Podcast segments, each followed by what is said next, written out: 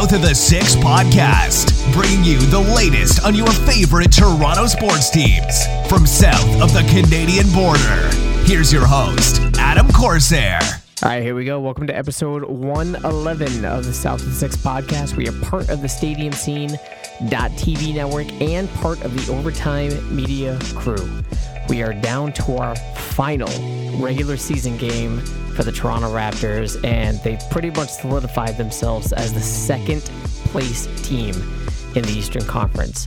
Joining me tonight to discuss all things Toronto Raptors is Jay Rosales, as I like to call him J Ro, but apparently J Ro is taken. So, Jay Rosales of Raptors HQ in their official podcast, That's a Wrap. Jay, man, what's going on? Hey, thanks for having me on. And you know what? This whole J Ro thing is starting to, I don't know, starting to like it. You like it? I, uh, I think I mentioned before that, you know, so, the, the name's already been taken, but ever since I mentioned it, no one else has mentioned the other J Ro, so I don't know if I can kind of steal it. I feel, a little, I don't know, but it feels right, you know? I like it.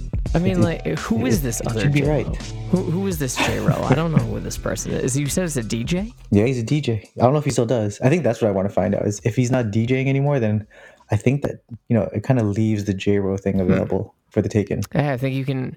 I think you can overtake that by now, man. I think now, being uh, being a, a pretty pretty prestigious writer at Raptors HQ, I think you've earned the the ability to take someone else's nickname and claim it as your own. Hey, I'm uh, I- I'm not one to brag, but uh, it's it's it's a pretty good time I think to be a writer, a podcaster, anything related to the Raptors, as you know. So Yeah, man. Um, yeah, man. Let's. I. I. I mean, that's this is why I'm so excited to be on your show. Not only to be a guest on your show, because we always have great conversations, but I mean, it's just the time of the year is just so amazing. I mean, I.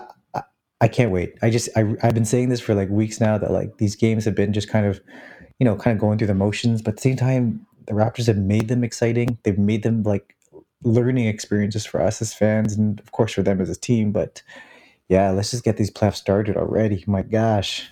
Do you get the sense today? I was all right. So after we're recording this on Sunday evening, um, after watching this afternoon's Raptors game against the Heat, uh, we're obviously down to our final regular season game, uh, and that will happen on Tuesday against Minnesota. But just thinking that this is the last regular season game, it made me realize how quickly this season has gone. And I don't know if this is, uh, you know, ostensibly in our minds more quickly than it's been in previous seasons, just the feeling of it.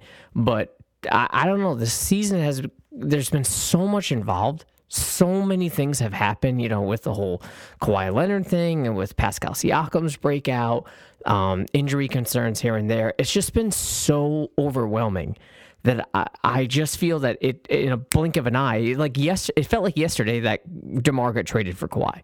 And for me, it's just like, wow, this season has just been a blink of an eye, and playoffs are here already. So I, I don't know if you get the same sort of feeling about this regular season. I do. I do. I mean, it's, uh, I, kind of swing both ways, but, but for the most part, I agree with you that uh, it does feel like the season has kind of whizzed by.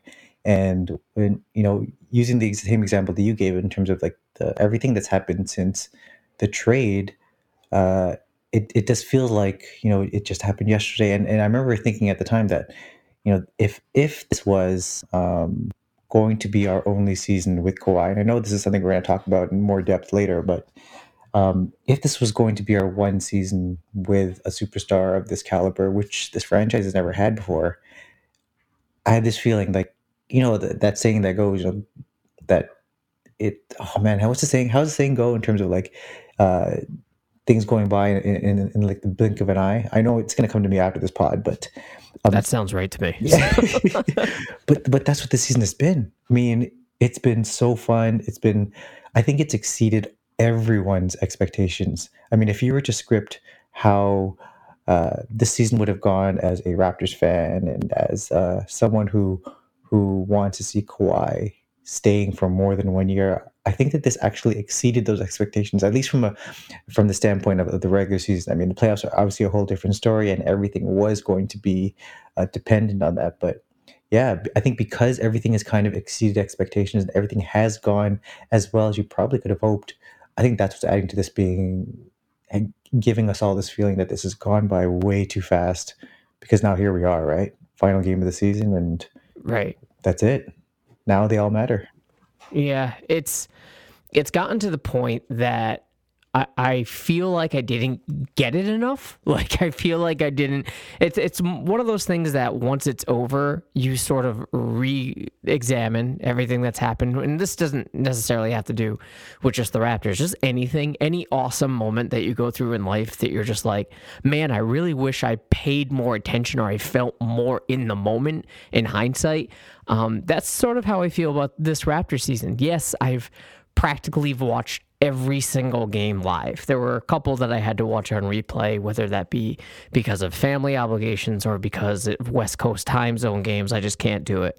So, like, it, it's that feeling that, man, I really wish I was more like laser focused on this team during the regular season. But, you know, like I said, there's been so much that's been going down this regular season that it's it's sort of if you're not paying attention to all the nuances all at once, uh, you're not going to get everything. And it, for me, it's just it's an it's an inevitability that there's going to be some things that like you wish you were paying more attention to, or you wish that you sort of reached back and said, "Oh man, I, I really wish I could experience that again."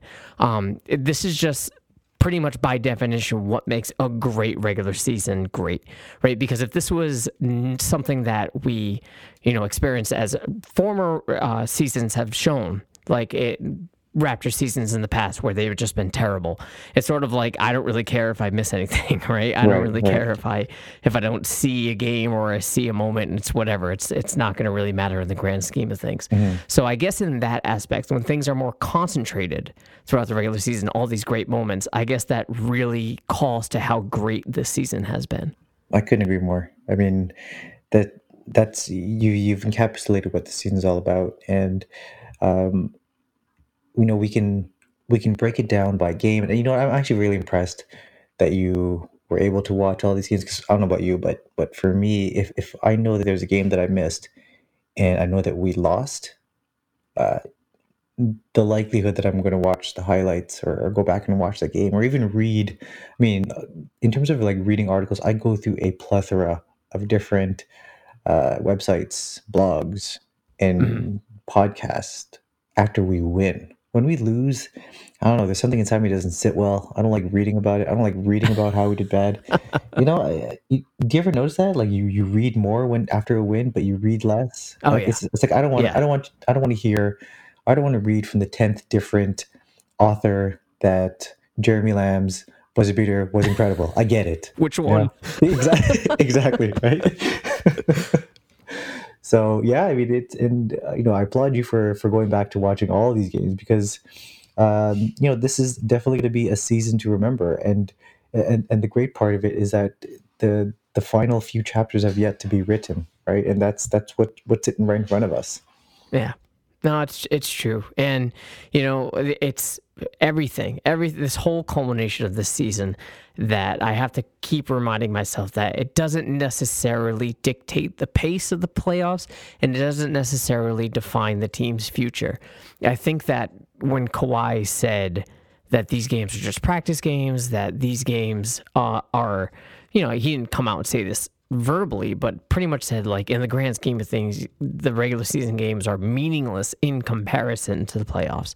So it- it's sort of good to have that line of reasoning out there to remind yourself that like don't really take this too seriously. Yes, it's something that as fans that you want to hold on to and you definitely want to for lack of a better way to put it to cherish because you do. Like so I liken this season to the 2015 Blue Jays. It's just one of those seasons in your adult life that you just will reference always. Like this is no matter what happens in the playoffs, you will be able to reference this Toronto Raptors team, this 2018-19 Toronto Raptors team as so far the best Toronto Raptors team that you have ever seen. And I know like progressively every year we say that, right? I'm sure I said this last year, and I'm sure I'm not alone in that. Last year I was probably like, "Oh, the first seed in the Eastern Conference, the best Raptors team ever."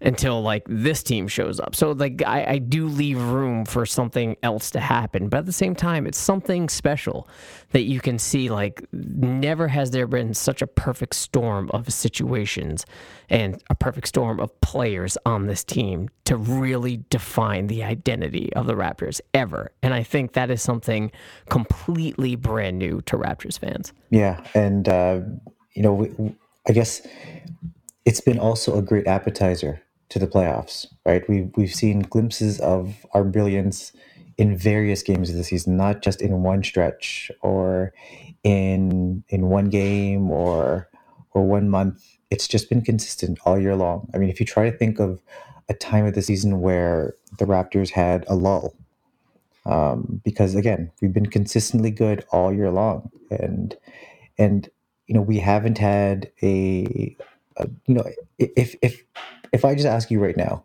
think of a stretch where we really played our poorest. When would you say that was? Yeah, it doesn't really come to mind. Like, if anything, and maybe right after the All Star game, maybe, but like it, nothing really jumps out to me. Right, exactly, and and same for me. And I and I'm glad that you and I thought of different times of the season because there really isn't a defined time. We never really had a long losing streak.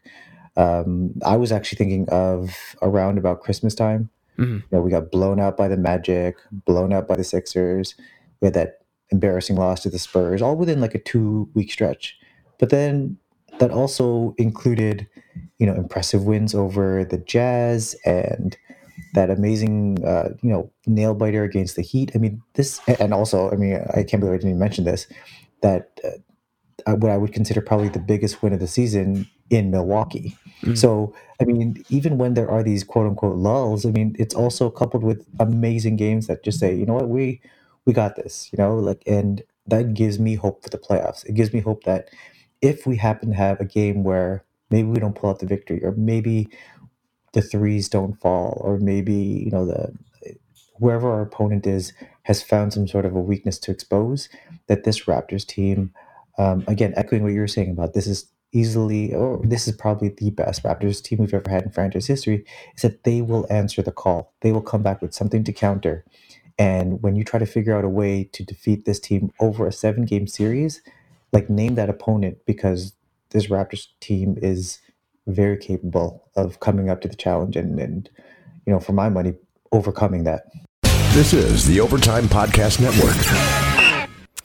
All right. Well, lending credence to that, let's just jump right into where they stand in the Eastern Conference. So, right now, they are 100% solidified as a second seed. Um, they're not passing Milwaukee. That is done. That we can never bring that up again in terms of regular season uh, chances or if they're going to get the first seed. It's just not going to happen.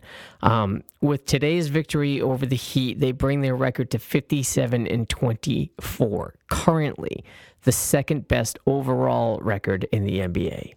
Um, as I mentioned, we are recording this on Sunday evening, and Golden State still has three games remaining, and they have a record of 55 and 24.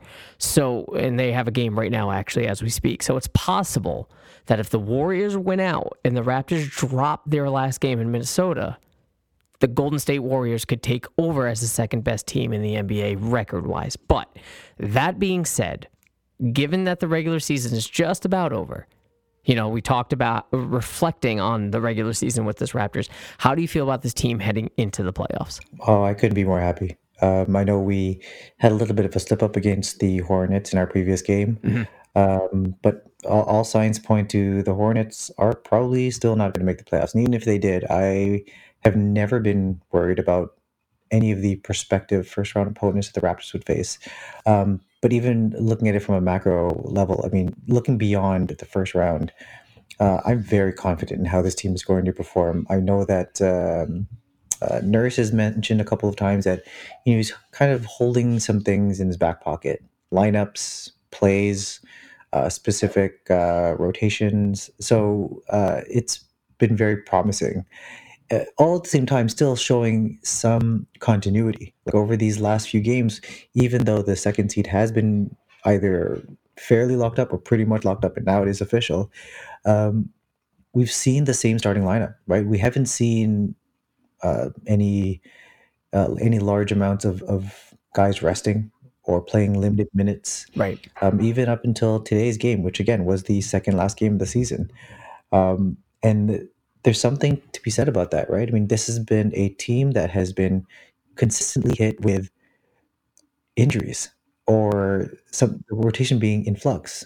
If I want to be really specific, thumb injuries, but it's it's just been happening all year long. And I remember posing the question a couple weeks ago when, when we finally had a fully healthy roster um, for like that half a minute um, was whether or not uh, Nurse should actually use this time to get some chemistry going with the guys or use this opportunity again with the second seed essentially locked up maybe rest some guys and make sure that they're all ready and healthy for the playoffs. And he went with the first route which was nope you know what? I haven't had all these guys. This is the time to test it out. We have a, a cupcake schedule but we can iron some things out that we need for the playoffs. Um, and we've come out of it relatively unscathed. I mean I, I don't know what's the latest on on Danny Green's ankle from today's game. Uh, you know, if we end up resting all of our guys against Minnesota, uh, which is kind of where I think this will end up being, um, then we're in perfect shape for the playoffs, at least from a health perspective. Um, you know, again, from a lineup and rotation standpoint, it's I, I again I couldn't be happier with how this team has performed. Offensively, just clicking, right? And the Raptors are I believe it's something like 41% three point percentage since the Gasol trade. And that is almost three full percentage points better than the second best team uh, in the NBA. And I think that's the Jazz. That's amazing. That's an amazing gap between the first and second in terms of three point percentage. And then if we look at the number of assists going around, the number of passes, I mean, all of that has grown exponentially. Um, well, I'll throw one more number at you, and, and that's the fact that Sure. um, I believe it is every NBA champion over the last, I want to say seven seasons, has ranked in the top 10 in three point shooting. And before the Gasol trade, the Raptors were simply not there. And we, saw we saw this, right? Um, I know I was mentioning to you earlier the fact that, you know, when did the Raptors have lulls? From a win loss perspective, there weren't any, but the lulls were within the games. And that was mainly struggling with three pointers.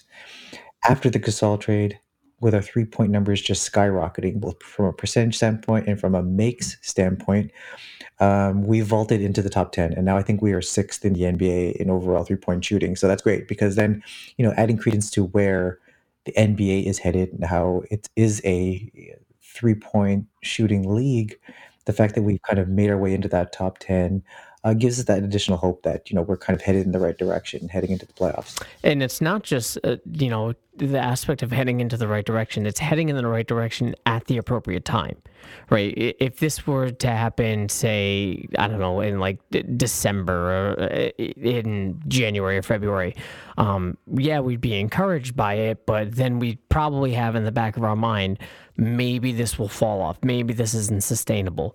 But to have this carry into the playoffs, that's huge.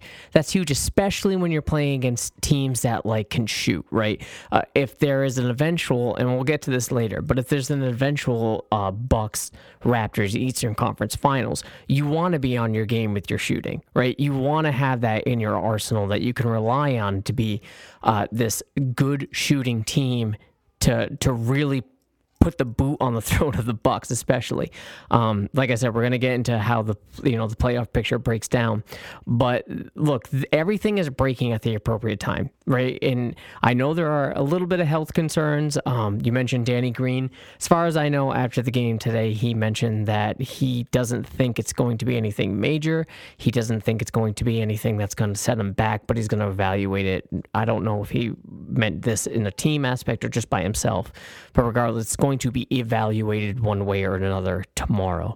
Um, it didn't look like it was that much of a concern because he kept playing. Um, I, I think that if it was something major, he would have taken himself out of the game, um, especially seeing as though like th- that second scene was pretty much locked up. So um, I don't really have any worries there. You mentioned OG's concussion issues. That seems to be behind him. Fred VanVleet is firing on all cylinders. I'm not worried about any issues with his thumb or anything. Kyle Lowry, um, I know he had some injury issues before. Now, heading into the playoffs, he's going to be a pit bull about everything. He's going to be fine. Um, Kawhi Leonard, we're talking about load management all year. Really, he's probably as pristine as ever heading into the playoffs. So, really, there's nothing that I, I can really pinpoint to say that I'm concerned with, really. And if um, I could, if I could actually is, add to that, the, the yeah, please. In the last, I think two games, like which game was it where where Danny jammed his thumb? That was against the. I want to say the was Nets. against the Nets. Yeah, I think it was the Nets. Yeah. So he jammed his thumb, and that didn't stop him from hitting what was it, twenty nine points and what, yeah. seven threes. Uh, today he hurts his ankle and hits. He outscores the Heat in overtime by himself. So I think injuries to Danny Green are actually not a bad thing. yeah, yeah. Maybe they maybe they make him a little tougher. Um, but look, like there there were times before that you were worried about things heading into the playoffs. Like two years ago, I want to say it was Kyle Lowry heading into the playoffs. Um, last year was Fred VanVleet with the shoulder issue um, heading into the playoffs. This year, I don't have any injury concerns. I don't have anything so far, you know, knock on desk because there's still one more game against Minnesota. But so far, there's there's nothing that I'm looking at that I'm thinking mm, this is something that's concerning me into the playoffs. I guess if I'm going to nitpick something it's really the bench that I'm kind of worried about because they do tend to cough up leads and to let the foot off the gas a little bit from the work that the starters put in. But otherwise, man, I'm I'm very confident with this team going into the playoffs, more so than I have before. Um, I'm not worried about a first round knockout at all. Even though last year it was a successful year, I still had that in the back of my mind. I'm like, mm, you know, it's the Wizards. You never know what could happen. Um, not worried about that at all. I don't care about winning game one or anything like that. Not even concerned. Not even concerned about round two. It's for the first time this year, it's Eastern Conference Finals forward. That's when I'm really going to be like white knuckling my chair. Yes, and I agree. And, and you're you're absolutely right. You hit on the head in terms of like um, not having to worry during either of these first two rounds. I mean, jumping ahead to the second round and thinking about a possible matchup with the Sixers, uh, there the, the Raptors have owned the Sixers, and Philly fans will probably point to the fact that they have they did beat the Raptors by 24 points back in December. But mind you, that was the only game in which Kawhi didn't play. Right. And Kawhi has shown in all three of the wins that he absolutely owns Simmons. And until they solve that problem, which they won't, they, they it's just not going to happen for them. Um, and, and, that's not even to uh, overlook the fact that their first round opponent may be a tough Detroit team, possibly. Uh, so I mean, I'm I'm not penciling them. I'm more penciling them into the second round, not putting it in pen yet. Whereas uh, a Raptors game against the Sixers, I mean, Raptors getting into the second round, that's definitely happened for me. Um, but I agree with you. I mean, first round, I don't think we'll lose anything more than one game, regardless of who the opponent is. Um, and in the second round matchup with Philly, I'm really hoping that the the Raptors use that opportunity to really make a statement to whoever they face in the conference finals and whoever they could prospectively face in the finals is that we're we're not effing around. We're not doing any like this is what we have been kind of gearing up for all year. This is what uh, all the load management and all the various, you know, what was it, 23, 24 different starting lineups. This is what we've gone through to get to this point. And now every situation we are ready for. And you know, you make mention of the bench, and we already know that. Uh, you know what happened last year was the the Raptors had the best bench in the league, and I think that that kind of created this. Um, like I don't want to overblow it, but it was almost like a false hope, right? That that this would continue into the playoffs. But the fact of the matter is, benches and um, I guess lineup rotations get much tighter in the playoffs, and this team is now you can you can pick out your eight nine guys who are going to play in the playoffs, and you know you know that someone like even if McCaw comes back from injury, he's not really going to play. You know that Boucher and Lloyd and whoever we sign as our fifteenth guy on Tuesday morning is going to be. None of them are really going to play, and our nine guys are are kind of ironed out. Um, I'd like to say that I'm kind of glad that none of those nine include Jeremy Lin. and yeah, it's it's we we have our guys now, and even if it ends up being an an eight man rotation, because that, that ninth spot is a little bit iffy, right? It's because it's eight nine is like OG and Norm, and I don't know about you, but I feel way more comfortable with uh, OG and uh, the defensive intensity that he brings. Um, I'd rather take that over um, Norm being okay on defense and okay on offense. Um, a little bit inconsistency there, right? But we have our seven guys, right?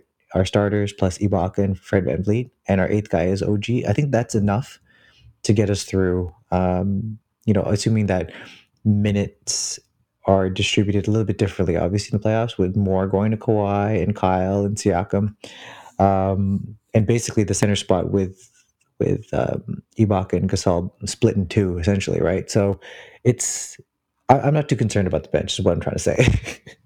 this is the Overtime Podcast Network. Um, well, before we break down uh, the theoretical playoff matchups, I do want to get into a different bracket, and so here we go. Look, this is, um, I know you know where I'm going with this.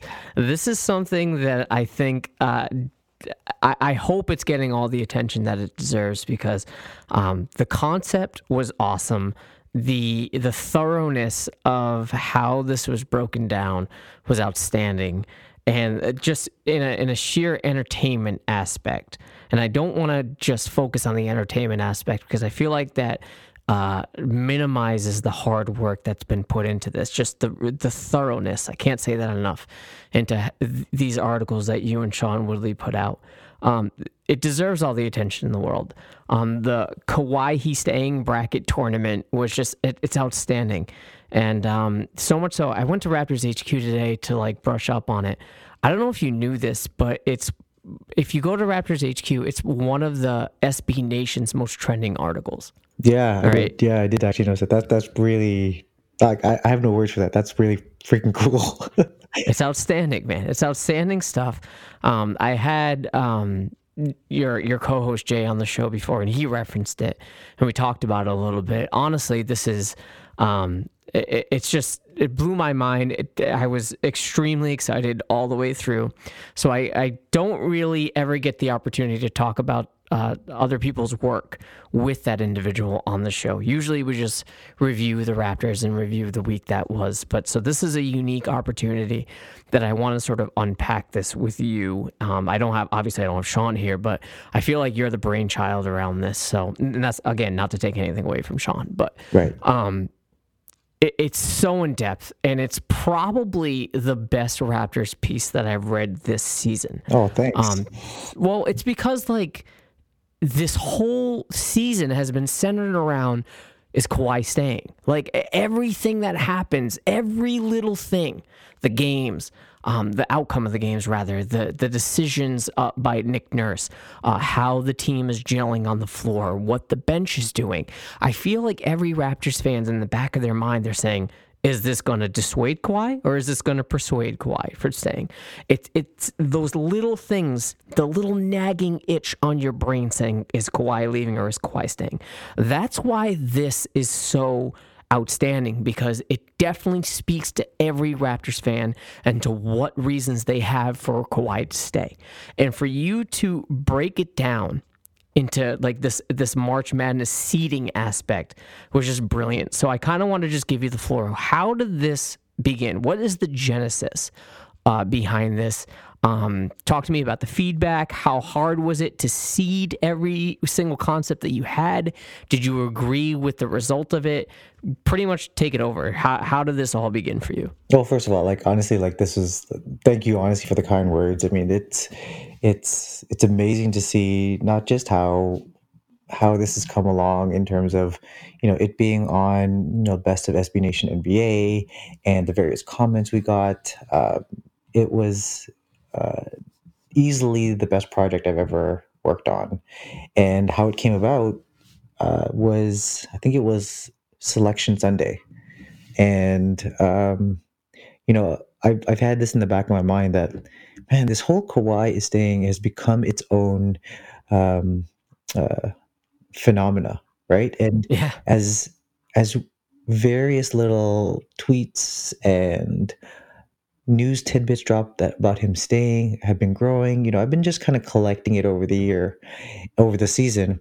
But uh, you know, I kind of hinted at this earlier in this episode that like it's kind of been hanging over us the entire season. Like the second he was traded here, and the second the rumors already started that this will probably be his only season. It might be his only season. He might be going to LA. Right. Um, it's funny how it's been hanging over everyone's head, but yet it's never really um, hit any real negative news. The only one I can think of is the day when he bought that house in San Diego, which is like yes. two and a half hours away from Staples Center. I don't, I don't, Right. It became news for like half a day until everyone realized, like, wait a second, this is not actually in LA. But yeah. um, sorry, going back to the whole Selection Sunday thing. So I, I remember thinking like, this is one of my favorite times of the year. It's when you know the, the bracket gets released, and everyone just starts picking, and then you st- what you start to see is all kinds of other brackets, right? You start to see like, oh, what's the best restaurant in the USA? Let's break it down. What's the best color for kids to use in the classroom? Let's break it down. And it's funny because like we I, I laugh whenever I see these, but yet I read them. Yes. I get interested and I just this whole uh I love the term bracketology just because it's something that I I want to do all the time. Like I, I run these office pools at work and anyone who's interested, even if it's like a pool of like three people, if we can get it going, we'll get it going. Like I've I've done an office pool with uh like the Australian Open, like the tennis the tennis just just because I want to do a bracket, right? And Or you want to win. Come on. yeah, well, yeah, of course. but uh, I- just wanted to have, I, if I could have brackets every month of the year, I would totally do them, right? Yeah. So that, that's one part of this. The second part of it was like, it's like, how could I bring a bracket into into Raptors HQ? And in all honesty, it actually started off as a just as a quick paragraph in the beginning of my wrap up. So I was like Sunday nights. I usually like write up my wrap up, uh, which is like my weekly look at the games of the week, and it started off as a paragraph, and I'm like, wait a second, this is there's no way I can get this done in a paragraph, and I was like, maybe I should do this as an article, and then I was like, wait a second, why am I doing this? Sean Woodley has been tweeting about this all year long. He has been collecting everything. uh, Most of the source of most of my Kawhi staying information is from him. So I messaged him and I'm like, hey, I've got this idea, you know, and I, and I even said to him like, if you don't like it, like I can do it. Uh, if you want it all to yourself, take it all to yourself. Like it, I really don't care. Like this is just an idea. I thought of you, and he said, no, I love it. Let's do it. Let's do it together. And that's how it started. And we we pitched it to our editor, um, Daniel Reynolds, and he said, I love it, guys. And I still at this point I thought it was going to be one article Right. and uh, he said no this is this is going to be several parts. Like this is something that you can actually like you guys collect your info and we can break this out into i think it originally was supposed to be um, eight parts and they were like wait that's way too much.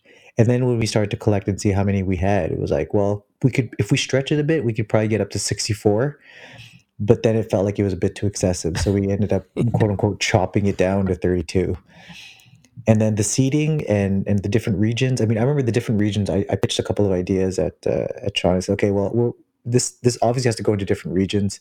So here's what I'm thinking. So he kind of took that and uh, made it to what it was, and then actually he took over.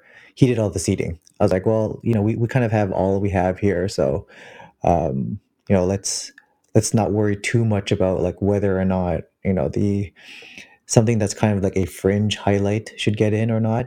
We have a rough idea of what 32 should be. So let's just throw them in there and just get starting. Like we just want to get started on writing because we were both super excited about it. Because if you think like if I look at some of the things that didn't make it, I mean, you know, they ostensibly could be other reasons, right? So yeah, I mean that's that's kind of how it started, and you know it's just kind of like snowballed from there. I mean the the the comments that we got from that first article were were so inspiring. Like I just I just I read them and I'm like, well, this is it. Like this is this is this is peak J. This is it. this will not be topped. Uh, look, I, I think that, like I said, this is, it definitely is the best and most entertaining and most thorough piece, like in its entirety, that I have uh, gotten the pleasure to read this season.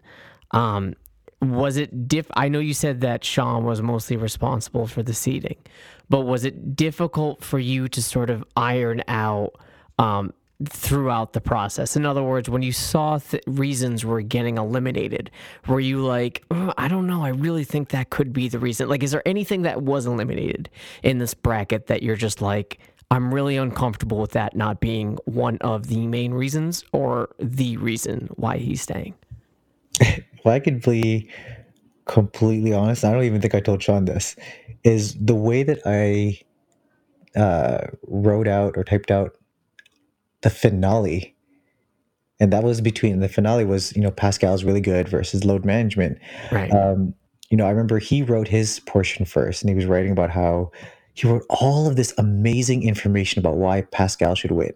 And then he wrote this small paragraph about how, but really, the answer is load management, right? and so I was like, well, I kind of like he kind of won me over with the Pascal information. So I ended up doing pretty much the opposite. So I was writing about how okay, so he's made all these amazing points about Pascal. I should probably counteract this with some amazing stuff about load management and then but instead say because I, I actually agree that like load management should win. I just want to kind of give a little bit more information about load management right? Sure. so uh i did just almost to like beef up and, and add context to what his choice was. And then i don't know the way i worded the final paragraph about but do you think maybe pascal will pull off the upset? it kind of sounded like i was choosing pascal when in actuality i didn't really make a choice. And next thing you know it's like all right, let's go to the poll. And the poll picks Pascal, and Pascal wins. And I was like, hmm, okay, I guess it's over. like it kind of finished a lot faster than than I thought. Um, at the end of the day, like I and I don't know if I had mentioned this in the beginning of the article, but uh, you, we're good with either one, right? I mean, both of them are essentially the winners. But going back to your question about, you know, which ones were did you feel like were were I don't know what I would consider, I guess, upsets. I mean, if I looked at this bracket, uh, when I looked at this bracket at the beginning, I remember thinking, I'm not going to do the thing where you kind of pick one out and say that should be the champion, Right. because that's that's a that's not how these things work. But b it it, it holds true to uh, March Madness, right? Uh, whenever I do my bracket for March Madness, I'm never looking at who I think should be the champion. I'm always it's always matchup based, and this is how you're able to find upsets. This is how you're able to, um, I guess, enjoy the games more, and you're not so surprised. Uh, so that's exactly how I attack this. So much so that on several occasions, whenever I would write do my write up about a specific matchup, it wasn't a guarantee that I knew who I was picking until I wrote the final sentence. So like I would be writing about something, I'd be thinking one would be the winner, but as I'm typing, I'm also convincing myself that the other one is actually the winner, and then that's what I end up choosing, right? So yeah, it's been eh, on top of this being probably the best thing I've ever been a part of. It's also been the biggest learning experience for me, right? Like in terms of like, well, you never know until you write everything out, right? Uh, Right. So it's been it's been amazing. Oh, It's- and sorry, sorry. I didn't. I, I actually don't think I answered your question. Uh, One more thing I would say is Sure. that Yeah. if I were to have the like, if I looked at just one and say this one I think will win, or at least has a chance to win, I really thought uh, um, uh, Lowry and Leonard being best buds would have won, and it did. It it got eliminated in the second round. So shows you what I know. Yeah. it's it's a great exercise to really iron out the reasons, right, and how to prioritize them. Um, so I, I guess it's not really a spoiler because it is out there, but I will say that it, it Siakam, you sort of alluded to it. Um, Siakam's growth and being really good is what won the tournament, won the reason why Kawhi will stay. Um, it- I, I do tend to agree with you that I think load management should have won. Um, it's not because it's just simply load management, because I think you can look at load management in two ways. You can look at it in the one stance of a team giving a player rest or another way, a team prioritizing the health of a player, right? And they're very different things. There's subtle differences between the two. Because I think the latter implies that there's a sense of care as an individual that the team has towards that player right? And just simply giving a player rest. Like to me, that's just LeBron right now. Yeah, just Right. give rest him, Right. right. And that's just because like seasons lost, whatever. Let's not waste. Whereas what the Raptors have been doing with Kawhi has been, look, we hear you about the, the the downfalls of San Antonio. We hear you about how you wanted to handle your body and how you wanted to treat that injury. We are not going to do it that way. We're going to do it in a way that is suitable for you, not just as a player on this team, not just as a player to be successful on this team, but as an individual, as a human being. And I think that is something that is pretty unique in in any sport really because like how often do you hear a team really putting up in in prioritizing the well-being like the mental the physical and maybe i guess emotional well-being of a player. It's usually just business as usual right? It's usually just like here you're here to do a job. Yes we're going to give you days off here and there because it benefits us as a team uh, but you're here to do a job. And we expect you to do it. This is something that i don't think i've experienced before with any team in any sport. And if I don't know, maybe I'm mistaken and not thinking of something, but nothing is really ringing a bell when it comes to a team really taking care of an individual on their team. Yeah, I agree, and uh, I, I can't think of an example either. And you know, maybe it'll come to one of our minds after. But the fact that we can't, um, it, it's not that we are biased. It's not that we are trying to force this Kawhi staying thing into existence. It's, it's. I mean, take a look at the bracket again, and you'll see that it is littered with um, different people, different.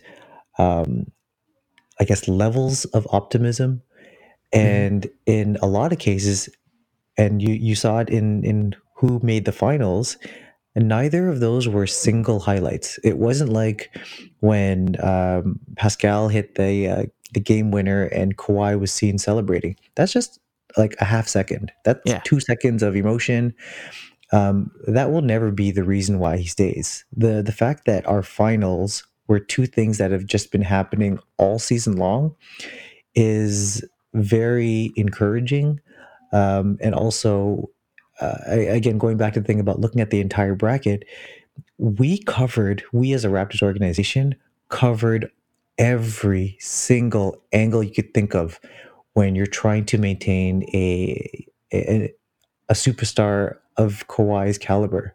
I mean, like even something as as minute as Norm being friends with his mom, or if it is hiring um, uh, Castleberry, who is Yeah. who he knows from his Spurs days. If you're thinking about what we did at the trade deadline, those are all things that are happening outside and off the court. And then you look at the the, the teammates, right? You're looking at Serge and and Kyle, and even him laughing with OG, and you know, uh, I think Danny had said in one of his podcasts, like, well, OG can can be the next Kawhi as long as they work in it together this summer. Like Yes. what? What? They're Yes. gonna be together this summer? That's great Yeah.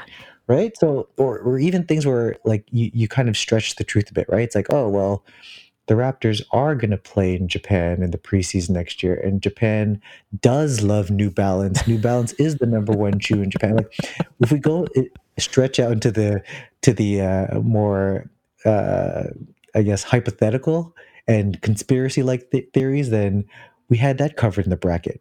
But like the more tangible things right? Like like the load management and and Brian Windhorst saying that Kawhi is actually really happy. There, we like I said, every single base was covered. So you know I mentioned this in the last episode of That's a Wrap, and and it's simply this: if if Kawhi chooses not to stay, he never ever ever was planning on staying, Right. and I can actually live with that now, knowing that uh, my team did everything they could to keep him. That my team uh, has the best interest of not just him but their entire team. Um, you know, they have it in check. So even if Kawhi were to leave, I won't be heartbroken. A because we have a solid team still in place after he leaves, but B, um, this is a signal to the rest of the NBA. Listen, if you want to come to Toronto, we got your back. Right. You you say health is a concern. Look what we will start.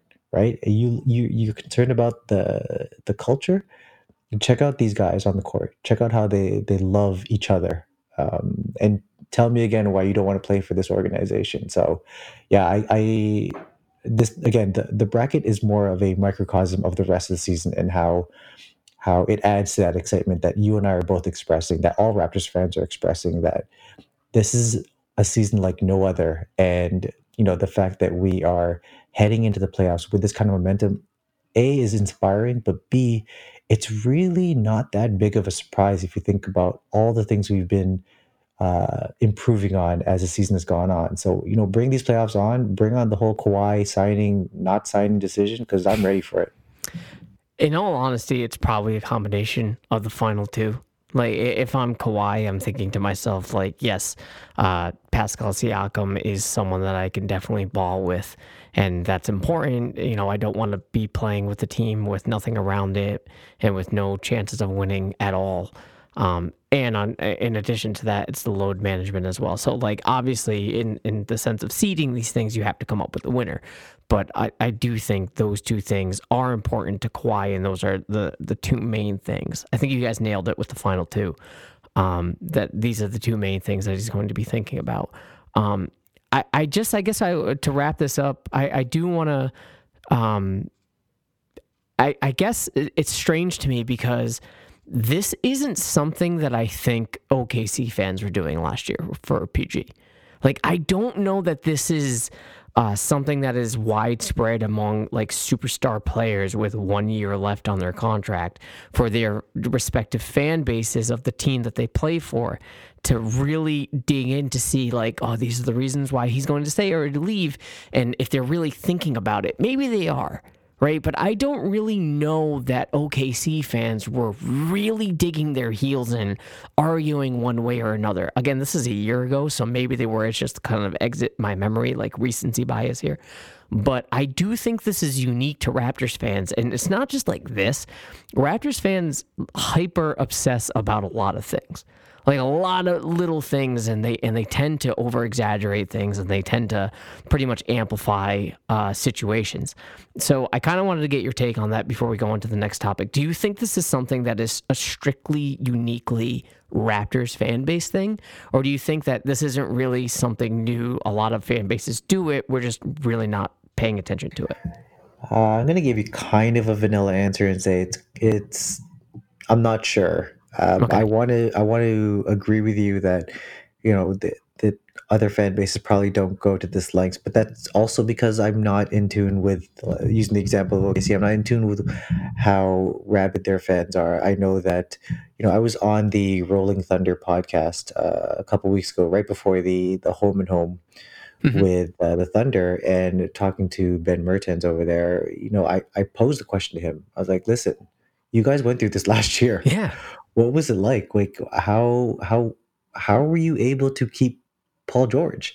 Now he never talked about how uh, he never talked about the media frenzy. He never talked about how there were similarities in terms of how the Toronto media have turned this into an entire season of will he or won't he.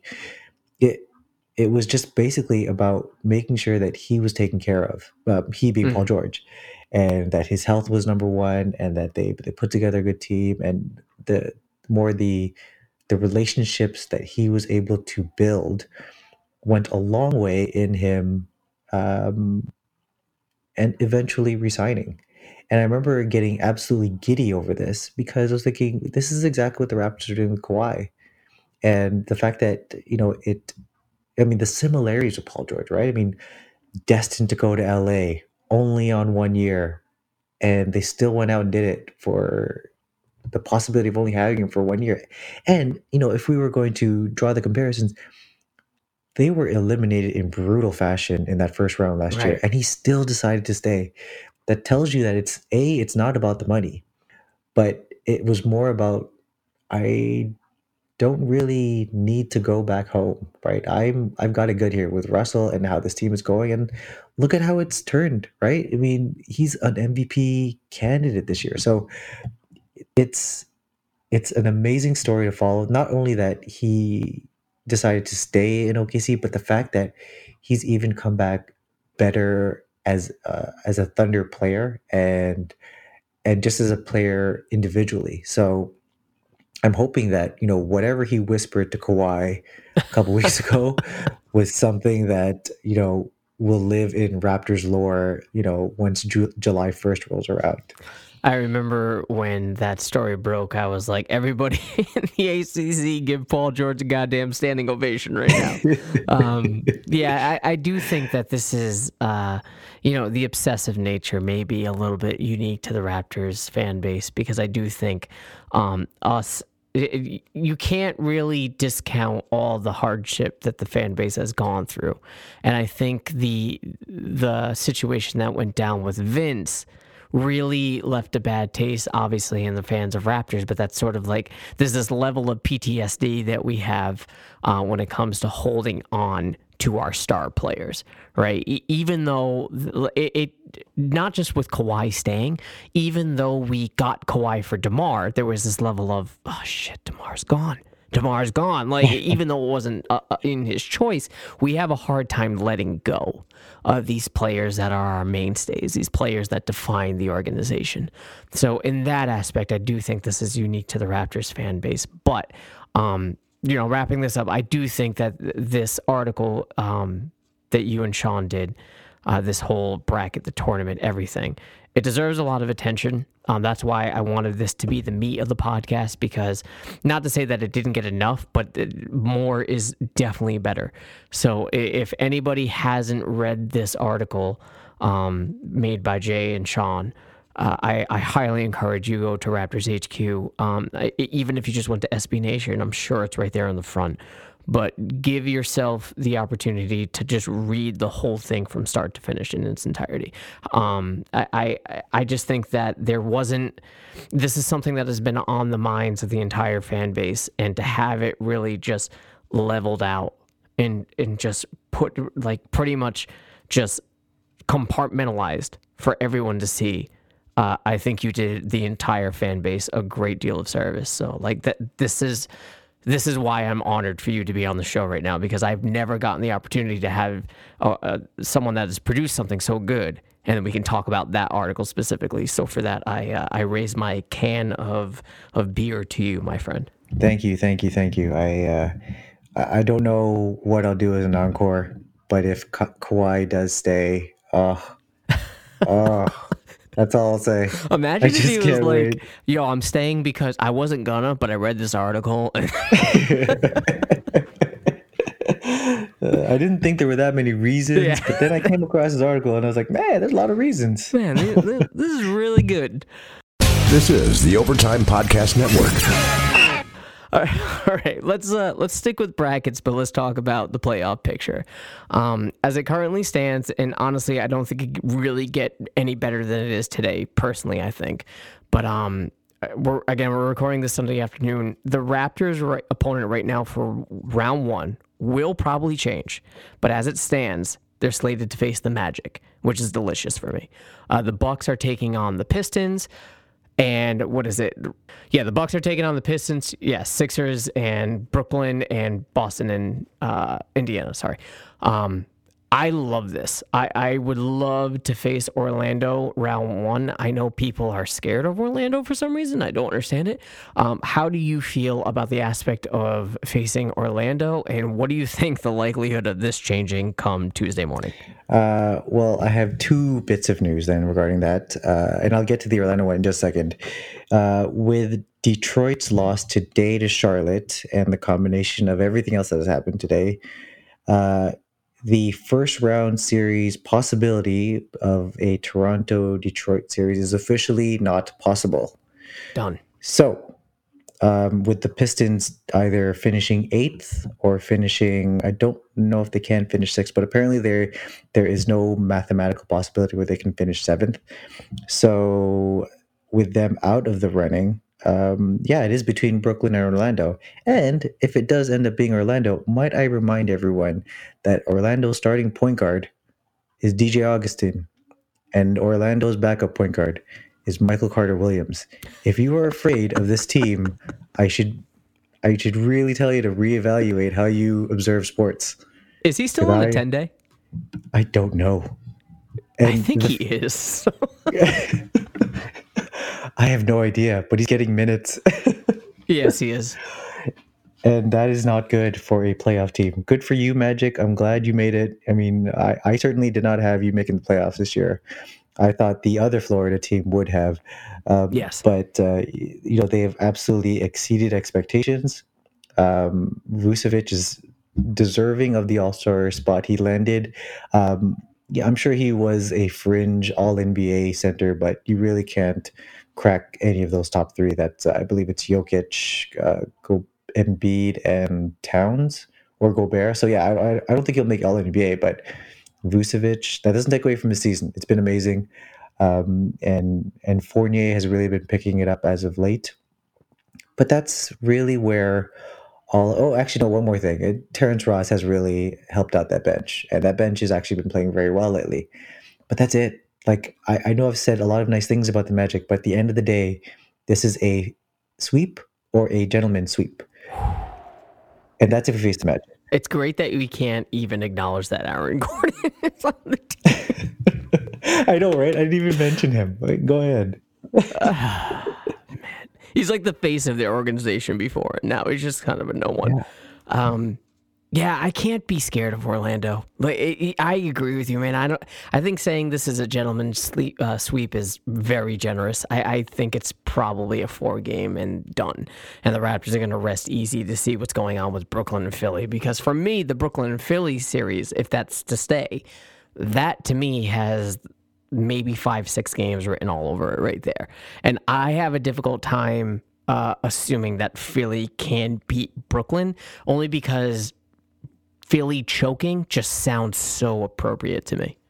Oh, with the process ending, and this is how it ends. Oh, and with Tobias and Jimmy Butler both being free agents, the the possibilities here of of everything collapsing and them going into next season with only Embiid, Simmons, and no more draft picks and no more process is just too delicious. It's the best. Um, so you're confident, obviously, that uh, Toronto can handle Orlando no problem.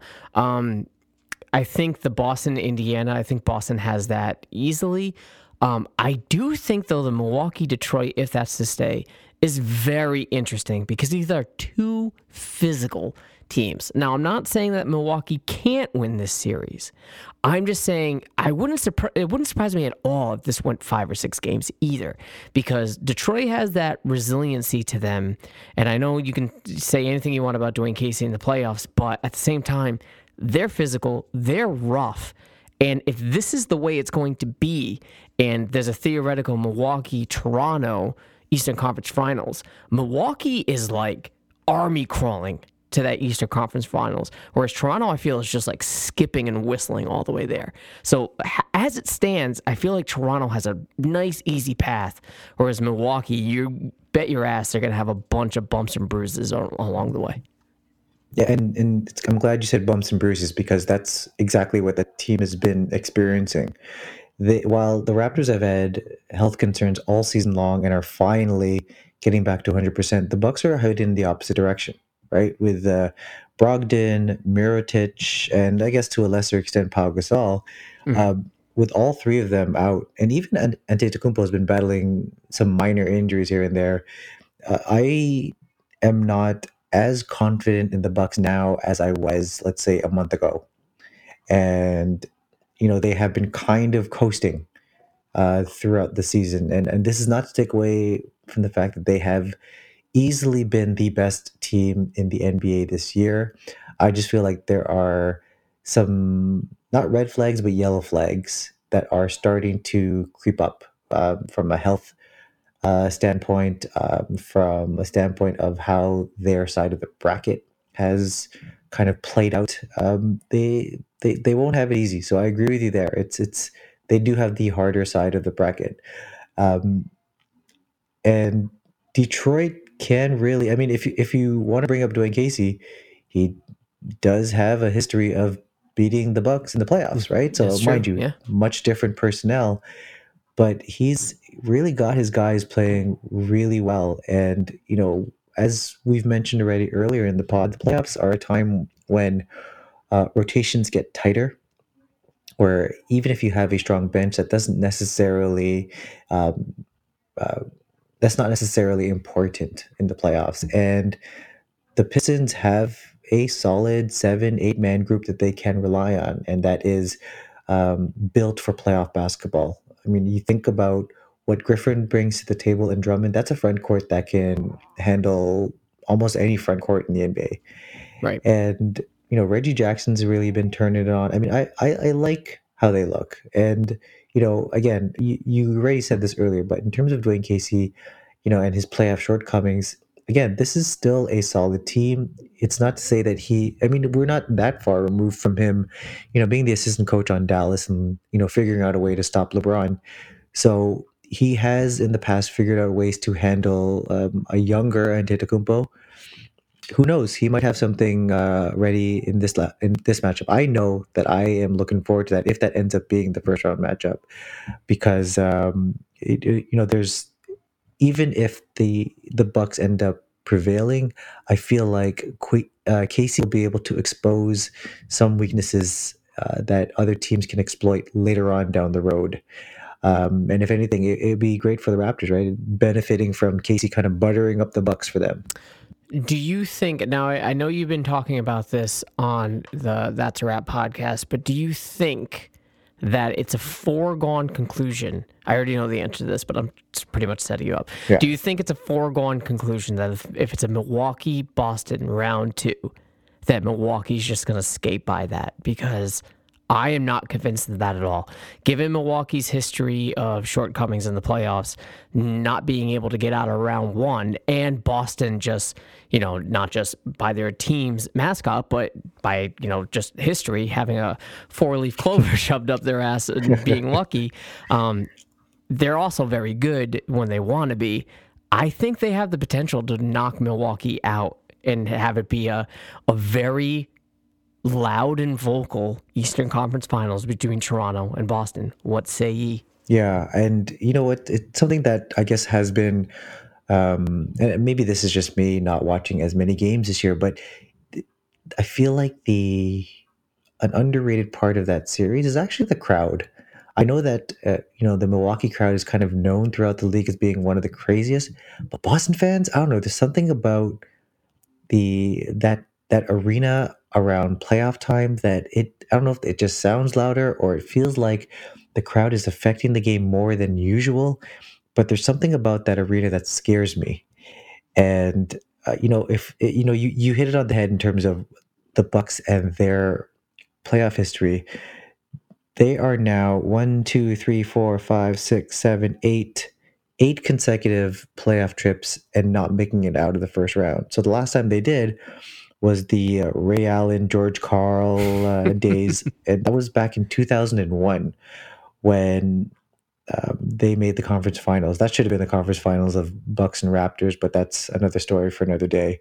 Um, but we can kind of see how you know there there are little holes there that that the Celtics can pick at, and you know despite how poorly they played all season, despite the fact that they're probably one of the most underachieving teams this season, the playoffs everyone starts zero and zero, and as long as I mean they're they're healthier now than they were last year, right? Uh, they may not be clicking on all cylinders, but again, we're starting at zero zero, and all records out the window. This is a Celtics team that's going to be very difficult to eliminate, especially if they find that extra gear that's been lacking all season long. And um, you know, this is not to take away anything from what the Bucks have achieved this year, but um, I mean, correct me if I'm wrong, but I don't think Budenholzer either has had that fantastic of a yeah, no, it's true. playoff career himself. Did he not? He, I think he led the the Hawks to the Yep. number one seed as well, and they flamed out against LeBron. So it's uh, it, it's nothing is is is going to be it's not going to be a cakewalk for the Bucks. And you know, you you like you alluded to already. I already mentioned this on the pod, and my stance hasn't changed. And I will agree with you.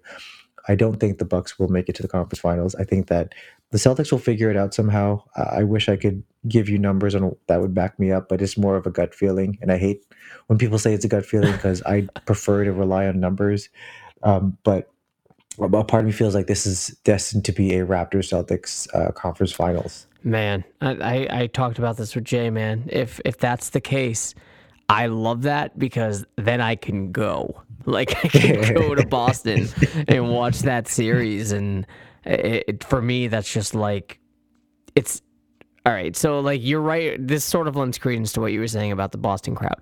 You're right. They, they when come playoff time, Boston fans of any of the the four sports there, uh, Red Sox, Patriots, Bruins, Celtics, they get loud. They get passionate and by definition they get really drunk.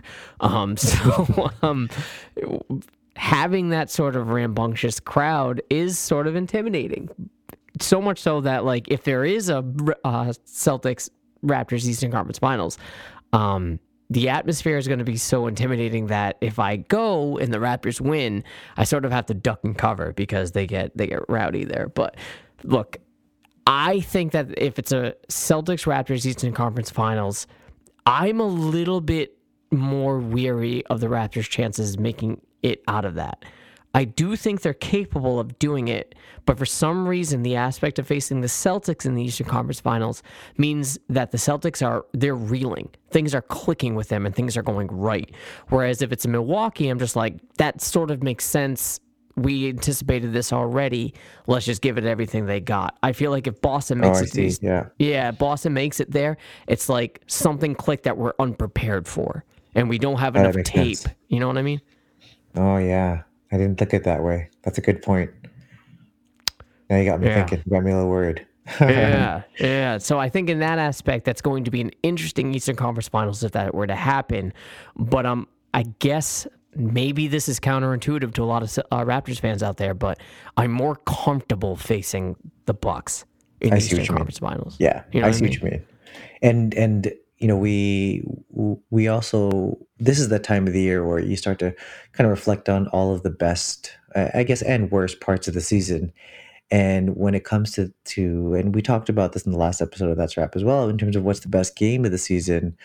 Um, you know, both Jay and Dre mentioned the the game against the Bucks, and I wanted to agree with them. I ended up going with the game against the Warriors back in December, but I if if, well, in all honesty, it was against the Bucks, and that's because there was something about that game. I mean, we were um, we had just come off that loss against uh, San Antonio, heading into to Milwaukee. They kind of had our number to that point, winning both at home and on the road. So you know the the the the hopes weren't too high going into that matchup, and we still we still pulled it out. And I that was probably the highest I felt all season in terms of how we played as a team. So I think that that game alone has given me enough confidence that a matchup with the Bucks is something that we can take care of. And like you you've already said in terms of what what what a Raptors Celtics series could be like. You're right. I mean, if if if they do end up meeting, that probably does mean that the Celtics have realized something, and uh, you know that's that that just that just makes it that the an NBA Finals appearance for the Raptors is not written in stone. You know, it's more like penciled in in my mind. So, um, but yeah, it's it's as I as I said earlier in, in the episode. I mean, I this Raptors team has shown that they can take punches and come back and hit harder. And um, you know, I say I say bring it on. I mean, whether it's the Bucks, the Celtics, or anyone else. Um, I, I'm confident in this team, and I think that um, we have the tools and the right system in place to make the first ever finals appearance. All right, well, let's piggyback that up for a little bit. You talked about like standout games and whatnot. Um, before we get into the too sweet moment, I wanted to ask you, you know, given everything that's been going on this regular season, we touched about it at length at the beginning of the podcast. Is there a specific player that has stood out to you? And I think I know the answer, but is there a specific player that has stood out to you that you have didn't really have that much expectations for going into the season, but at this point, you know, in retrospect, you're saying, wow, I can't imagine this team being this good without that person. And it's pretty obvious, but go ahead. I don't know if it's that obvious. You know, my answer really? changed. Yeah, yeah. I I know that we we, we kind of um, you know you you had sent over the agenda and it's like, hey, this is what we're going to talk about, and I was like, okay, well, I think I know what I'm going to say here, but I actually ju- like in my head, I actually went through three different Raptors MVPs, and Okay. my mind changed half an hour before we started. it changed again as we started. It changed like 30 seconds ago. Like, and I think that's actually a good thing for the Raptors, right? That I don't know, at least in my mind, there is not a specific MVP. And that's not to say that we are, you know, just a, an amazing team that should that that and that's the MVP and that's some vanilla answer. But like I I don't know. Like at some parts of the season I felt like Kawhi is the MVP. Let's not overthink this. But then there was a certain time season when when he's sitting out and Lowry is just by far the MVP because he is the glue that holds everyone together. And then now I'm getting this recency bias that's like, well, the one constant within all this has been Siakam. Yep. Whenever Lowry sits and Leonard is doing well, Siakam's right there. So I, I don't know. I, I think my mind is going to change again in about 10 seconds. So I'm just going to say who's at the top of my mind. And right now, that person is Siakam. Yeah. And I think he is the MVP of the season. He is, he's has uh, walked that fine line between um, being the glue guy when Lowry is out and then being the, um, the superstar whenever Leonard is out. And he has answered every single obstacle that's been thrown at him, whether it is, hey, you know, when you enter the season, you're you're more of a bench guy. I don't think you are good enough for the starter's role. It took him all of one game to take that role over. And then it was, you know what, uh, you don't have a three pointer. I don't, you know, they're they're just going to sag off of you. Well, you know what, he's hitting forty percent of his threes now. So, or or even on the defensive end, right? It's like, well, you can't uh, you can't handle big men. Well, he has, and every single challenge has been thrown his way, and he's he's absolutely answered it. So I think for me, at this very millisecond, it's Siakam. I, I have to agree with you, right? And it's funny that you say, you know, these other players that called into your mind that you, you had to flip flat flip flop back and forth with, because for me, as you were saying that, I was just like, all right, maybe I need to reevaluate my stance because I thought the obvious answer was Siakam. So I'm like, all right, well, there is someone else. It's funny that you say that because, you know, if it wasn't going to be Siakam for me, I was going to say Danny Green because See? Danny Green has yeah he's been yeah he's been incredibly consistent. Um, I feel like you know going back all the way to the trade. We talk about the Kawhi trade. Uh, we don't mention enough, and I'm guilty of it too. We don't mention enough Danny Green being a part of that when it happened, right? And I know like it, when the people that know basketball and that really study the game, they're saying we got Danny Green in this trade. That's pretty much highway robbery. But to the casual Raptors fan, this was a quote unquote throw in. And for him to prove that he wasn't that throughout the entire year, and not just that, like it's the off the court stuff with the podcast that he does, being like so willing to integrate himself within the Canadian culture and whatnot and not care. Right, you've never heard a bad thing about this trade when it came to Danny Green. Like there was no conversation of does Danny Green want to be there. He just sort of went with the flow, and he was very open to everything. So in in that aspect, I think that there is some high praise for Danny Green. But it's it for me, it's crazy that we're talking about Kawhi, Kyle, Pascal, and um, and Danny Green. You can pretty much also throw in Serge Ibaka in there too if you want to have a solid five because he is pretty much night and day compared to last year. Yeah, I know it was difficult for him to pick it up with the bench when Gasol got traded over, but for that time that JV was out, uh, Serge Ibaka stepped up big time. That that that jumper, the the pick and pop with Lowry is that's it. That's like a layup, just over by the elbow, around the free throw line. That's a layup for him. And you know there was a small transition period when he was getting moved over to the bench where he just wasn't. Uh, there, there was still a bit feeling out, right? and now he's like, I think it's over his last six games. He's averaging 20 and 10 off the bench. I mean, that's yeah, that's all you could have asked for. That's more than you could have asked for actually. So yeah, I mean, I, I would even throw him in there. And that's that's five guys, right? That's amazing. Any one of them can be, and like, like again, and, and I echo what you were saying about Danny Green is like, you, you look at um, like what he's been doing on the court in terms of always being tasked with guarding the opponent's strongest offensive player and stepping up to it like time in and time out whether you you see him when a chase down block or whether it is holding his ground and denying the ball or stripping the ball late in the game uh, he's always been there. And this is why he is the league leader in i think he's league leader in plus minus or around about the leader. And um, we've seen it from since day one, right? And and that's without even talking about how you know present company company excluded. It's probably the best podcast out there uh, from a Raptors Yeah. perspective. Um, but yeah, I mean, uh, I am for me the the the um, elephant in the room when it comes to talking about the Raptors offseason. Uh, and this is probably because we talk about Kawhi staying and not staying so much. But for me, the elephant in the room is who are you more heartbroken over if Danny Green and Kawhi Leonard both leave? And and that is a question I don't I'm not really asking, but I kind of just did ask because what what Danny Green has brought to this team is that is just you can't put into words what he's done to this team and and what he's able to open up for everyone else, right? And I I quiver at the thought of a losing both, but b losing either, right? And Yeah. uh, it's I- know when I when I've told different people about like when they ask me like, okay, well, what if Kawhi signs? What's it look like on the salary cap? I'm like, you know, we're already over the salary cap next year, and that is without Kawhi and Danny. So that is, I don't know what Masai is going to do in terms of, you know, keeping both.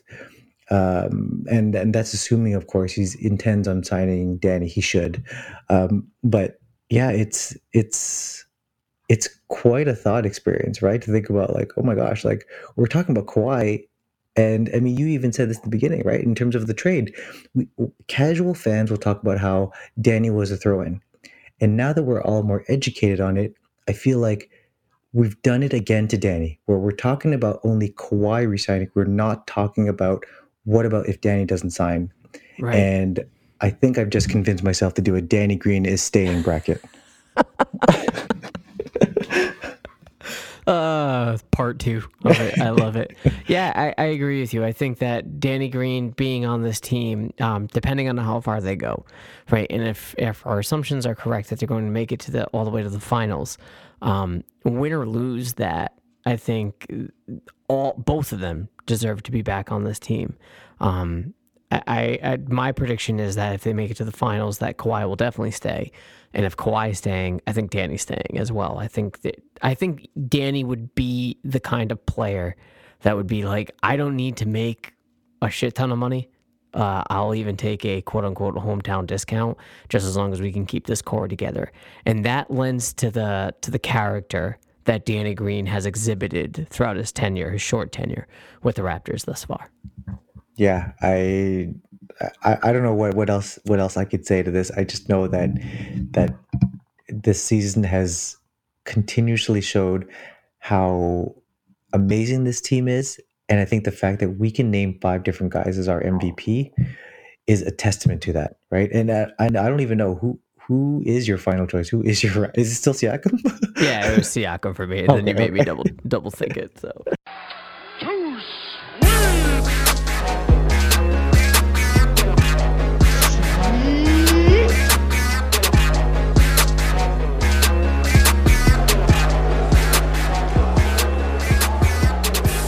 let's let's for that let's move on to the too sweet moment of the regular season.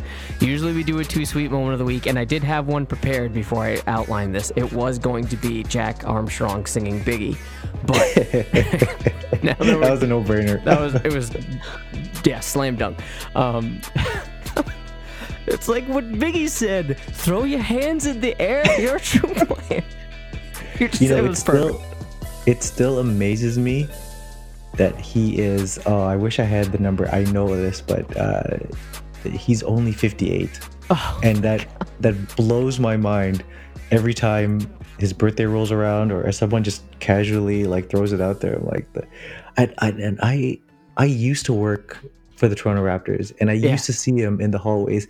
And even then that was 8 years ago. Seeing him walk around he did not walk around like a 50 year old he walked around like an 80 year old so the fact that someone I mean it shouldn't surprise me that he can do biggie references but at the same time when you've seen him the way he looks the way he walks I'm like man are you sure? Are you like I don't think he's that much older than Serge Ibaka at this point. Like it's crazy to think.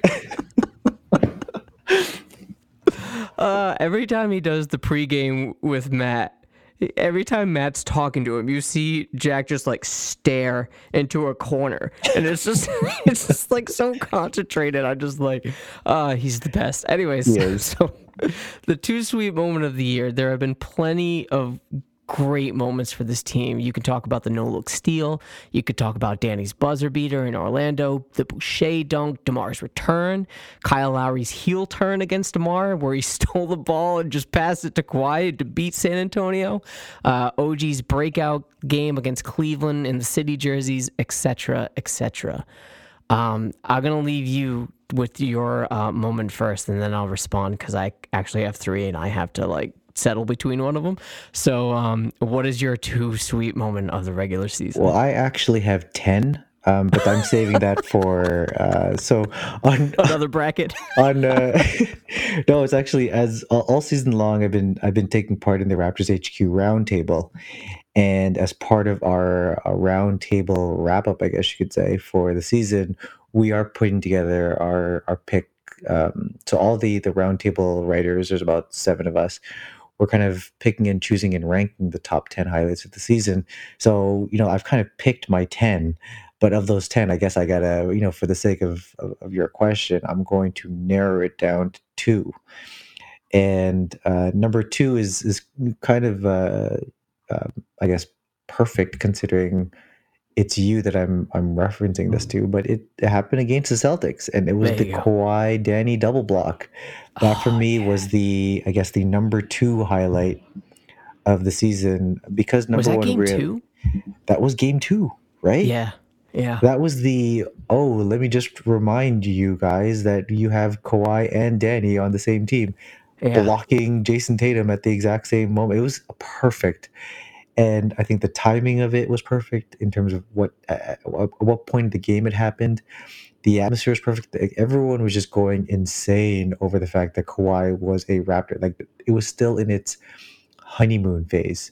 Yeah. And uh, the fact that that happened at that junction of the game, at that point against, uh, you know, in in front of a national audience, it honestly would have won for highlight of the year. But I think we're both probably going to agree on the uh, Kyle steal and Demar to Kawhi dunk. I mean, that honestly, that's that's in a level all on its own. Now, you, uh, I know you're alluding to the fact that you've got three you're debating between, but for me, that one is just it's untouchable. I, I I could try to make a case for others, but really, this is just on its level, on its own. This is the too sweet moment of the season, hands down. At least until Kawhi says he's resigning. Um, so the three that I had, you're right. The the, the steal against Demar was one of them. Um, that that to me was the the one I was torn against. For I'll I'll get to the other one in a second, but that was a moment that I think shocked a lot of Raptors fans because that's something that you just didn't see happening. Like if you could if I describe that game to you, like before it happened, I'm like, here's my prediction for the game. The Raptors are gonna win this game tight and Kyle Lowry's going to steal the ball from DeMar, like dirty. Not really dirty, but like sort of blindsiding him and, and taking it. And then Kawhi is going to have a, a nice little um, fast break slam dunk as a result. You'd be like, no way, dude. That's not going to happen. Like, there's no way Kyle's going to do DeMar dirty like that. And it happened. Like, these are the moments that you just can't write. You can't script that kind of stuff. And it was just perfect. Um, I also have the victory in GSW only because all right, so Kawhi didn't play that game. Right. It was the day before my birthday. It- it- I, and I watched it on my birthday because again, I, it's a ten o'clock game in Eastern Standard. I can't watch it, so I waited till the next day. And it's JV's last game as a Raptor. Yep. And that to me is a little sentimental, right? In all those things, it's sentimental. I also have Pascal's buzzer beater over Phoenix mm-hmm. because I feel like that really cemented his identity as the most improved player of the year. So, like, these are three moments that I'm really torn on, and I'm sort of just leaning towards the Golden State only because, like, that's truly the end of the We the North era because that's JV's final game as a Raptor. Can I can I throw a little wrinkle into this? Because Sure. we were debating this when it came to highlights, and I didn't want to be that guy, but does that really count as a moment though? Like that's an entire game you're talking about, right? I mean, when we talk about The victory was the moment. ah, okay, okay, okay, okay, fine. Then I can see that. Then I think then my what I'm going to reference is totally different than what you're referencing. That is like when we were talking about like the top ten highlights. You know, a couple of things that got thrown out there were like, let's say Siakam's career high, 44 points. Yeah. And I didn't want to be that guy in this in this group chat, but I'm like, that's not a moment. Hmm. That's not a highlight. That is a series of highlights, yes. That's but at least for you, yeah. the, yeah, exactly. For you, at least you you have made sense of it, right? Like the, the end result, the it is the moment. So that makes sense to me. And also, I think for you, it's it's it's perfect because it also has a, a ton of personal value to it, right? I mean, the fact that it was your birthday and the fact that it's also you know the end of the the We the North area, I it, it makes sense to me. Yeah. I, I'm not going to argue against um, that. And if, if you remember in my last in our last episode, again, we're talking about the best game of the season. I did mention that as the best game of the season, right? Yeah. And uh, yeah, it's it's totally worth all the praise it it's been getting. I do remember uh, hopping on Twitter the next day, like actually on my birthday, and people, and probably you, everybody was just like, "That's probably the best Raptors game I've ever seen." And I'm just like, "Oh man!" Like I obviously knew the result. I knew the Raptors won because I get the ESPN notifications on my phone. But I'm just like, and the Raptors notification because I do have the app. But it's just like what did I miss? Like this is this is why I like to rewatch games that I miss because like even if they lose, I want to see why they lost. Or if they win, I want to see how they won this game. And especially against a team like Golden State, you want to see how this happened, especially from that much of a disparity between the two scores. I'm just saying, wow, this is this is without Kawhi Leonard on the team and JV leaving halfway through. My God, how is this possible? So, you know, and this also, I think um Curry was playing this game, whereas when they came to Toronto, he wasn't playing, and Durant was just an alien and hitting everything on the court. Um, Exactly. so for me, it's just like you have these this game, and it just proved to me that they can do it without Kawhi. Right? I- don't want to see them do it without Kawhi, but I think that if Kawhi was to ever doubt that this team is relying too much on him, he's bearing too much of the load, at that moment he was he could tell himself with certainty, okay, I'm good. Like this team is good without me and we can go places. That's why this game, this GSW, not uh, you know, not all the the the personal things that you've just mentioned about like my birthday and whatnot in the JV, but just that aspect alone of this team with a new identity. That's why it's a little bit sentimental to me. if if you're trying to get me to add that to the Kawhi staying bracket, you're a bit late there, buddy. Just a bit late. I will Can't have an though- addendum on that. I, I will admit though that was one of the ones that got booted. Like you remember I was telling you we had like almost like 64 of these. yeah. That that was up there. That was mentioned. So it didn't quite make the cut, but uh, it, it, you definitely could, right? I mean, we had a whole bunch of these types of games where it was like, man, look at how they performed without Kawhi. That kind of is a reason why he would want to stay, right? And you just hit it out on the head, right? So, yeah, I mean, I, again, I, I don't fault you for for choosing that. I think, uh, you know, had you said that first, maybe I would have chosen that because like you're you're very convincing. you would have been like, now I have eleven. But all right. Um all right, so let's let's predict the the final game and then we can wrap it up. Um they have one more game in Minnesota on Tuesday. Uh, from what I've read, they are not going to rest starters, barring an injury from Danny Green.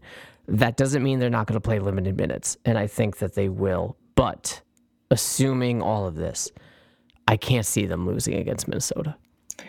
Yeah, um, I'm going to agree. Um, mainly because I don't know who is playing on Minnesota anymore. I mean, last I checked, Jeff Teague was out, Covington's out, Rose is out. I mean, they really are just running on fumes at this point and just, you know, kind of playing out the season. Um, so yeah, I, I guess I will. Um, I want to say reluctantly choose a win because a part of me still, I guess, wants to believe that the starters will not play. And if it does end up being the bench, then, uh, you know, maybe Minnesota does actually pull this out and, you know, end this season with a bittersweet victory. That you know, this they there were there were high hopes going into the season for the T Wolves, right? I mean, at the beginning of the season, Jimmy Butler was still there and there were high hopes that they could somehow navigate um, with him in tow and make the playoffs. And that just simply didn't happen from the get go. Um, so, yeah, I'm going to say if the starters play, we win. If they don't, like if you see at least two of them resting, um, then this will be a Minnesota win against the uh, Raptors 905. all right, fair enough. Um, all right, so that's going to do it for this episode. Uh, this was a little longer than usual, but again, I wanted you to expand as much as possible on the article that you and Sean wrote. Um, this is your time to shine. As you know, the floor is yours. You can promote anything that you got going on. If you want to promote the article, again, by all means, it deserves to be. But uh, the podcast, your Twitter, everything, go for it, man. Floor is yours. Uh, again, I always look forward to our conversations, whether it's on your pod or on on on mine. Uh, truly amazing work that you're doing day in and day out, and uh, I, I, don't think that you know as much as you kind of bigged up the, the the Kawhi bracket. I don't think you get the the credit you deserve in terms of your loyalty as a Raptors fan. You know, living out there in in Celtic Nation, and you know being a, an advocate for for the Raptors fandom out there is, is truly amazing and underrated.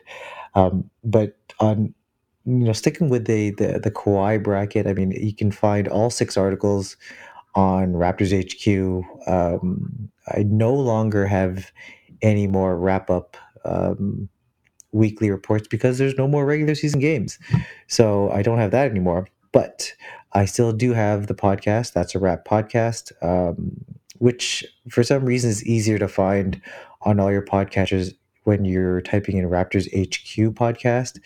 Um, but we still love to call it That's a Wrap. Um, with my co host Jay and Dre. I mean, we do it every Thursday night, typically, comes out Friday mornings.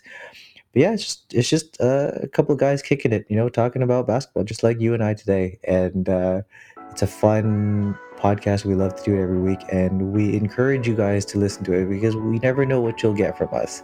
Of course, we'll hit you with the weekly Raptors news, but every now and then we'll have something like comparing hip hop artists to NBA players for some reason. So, um, yeah, that's where you can catch me. Um, I don't know what I'll be doing during the playoffs for for Raptors HQ, but I know I'll be doing something.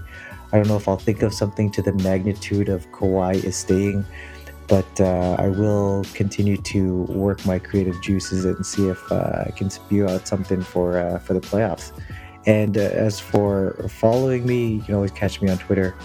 I'm at Rosalesaurus, R O S A L E S A U R U S. And again, thanks, Adam, for having me on. Yeah, no problem. And uh, I highly encourage everyone to uh, subscribe to the That's a Wrap podcast. Um, all the links. So the link to the show will be in the description. The link to your Twitter will be in the description and your work on Raptors HQ. So if you guys want a nice little easy avenue to the articles that Jay has posted on Raptors HQ with the bracket included, just check out the show notes. It will be right there for you to click on and check out. But um, I really appreciate you coming on, man. I know we went long form today, but honestly, I couldn't think of a better guest to do this with, and uh, I'm sure we'll be talking during the playoffs. So hope you have a good night, man, and uh, take it easy.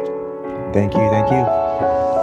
Thank you for listening to the South of the Six podcast. Don't forget to follow us on Twitter and Instagram at South of the Six and subscribe to our show. We're on Apple Podcasts, Google Podcasts, Stitcher, Spotify. Yeah, we're everywhere. While you're at it, if you liked what you heard, do us a solid and leave us five stars and a quick review. We appreciate it. Thanks again. Go Jays and Raptors.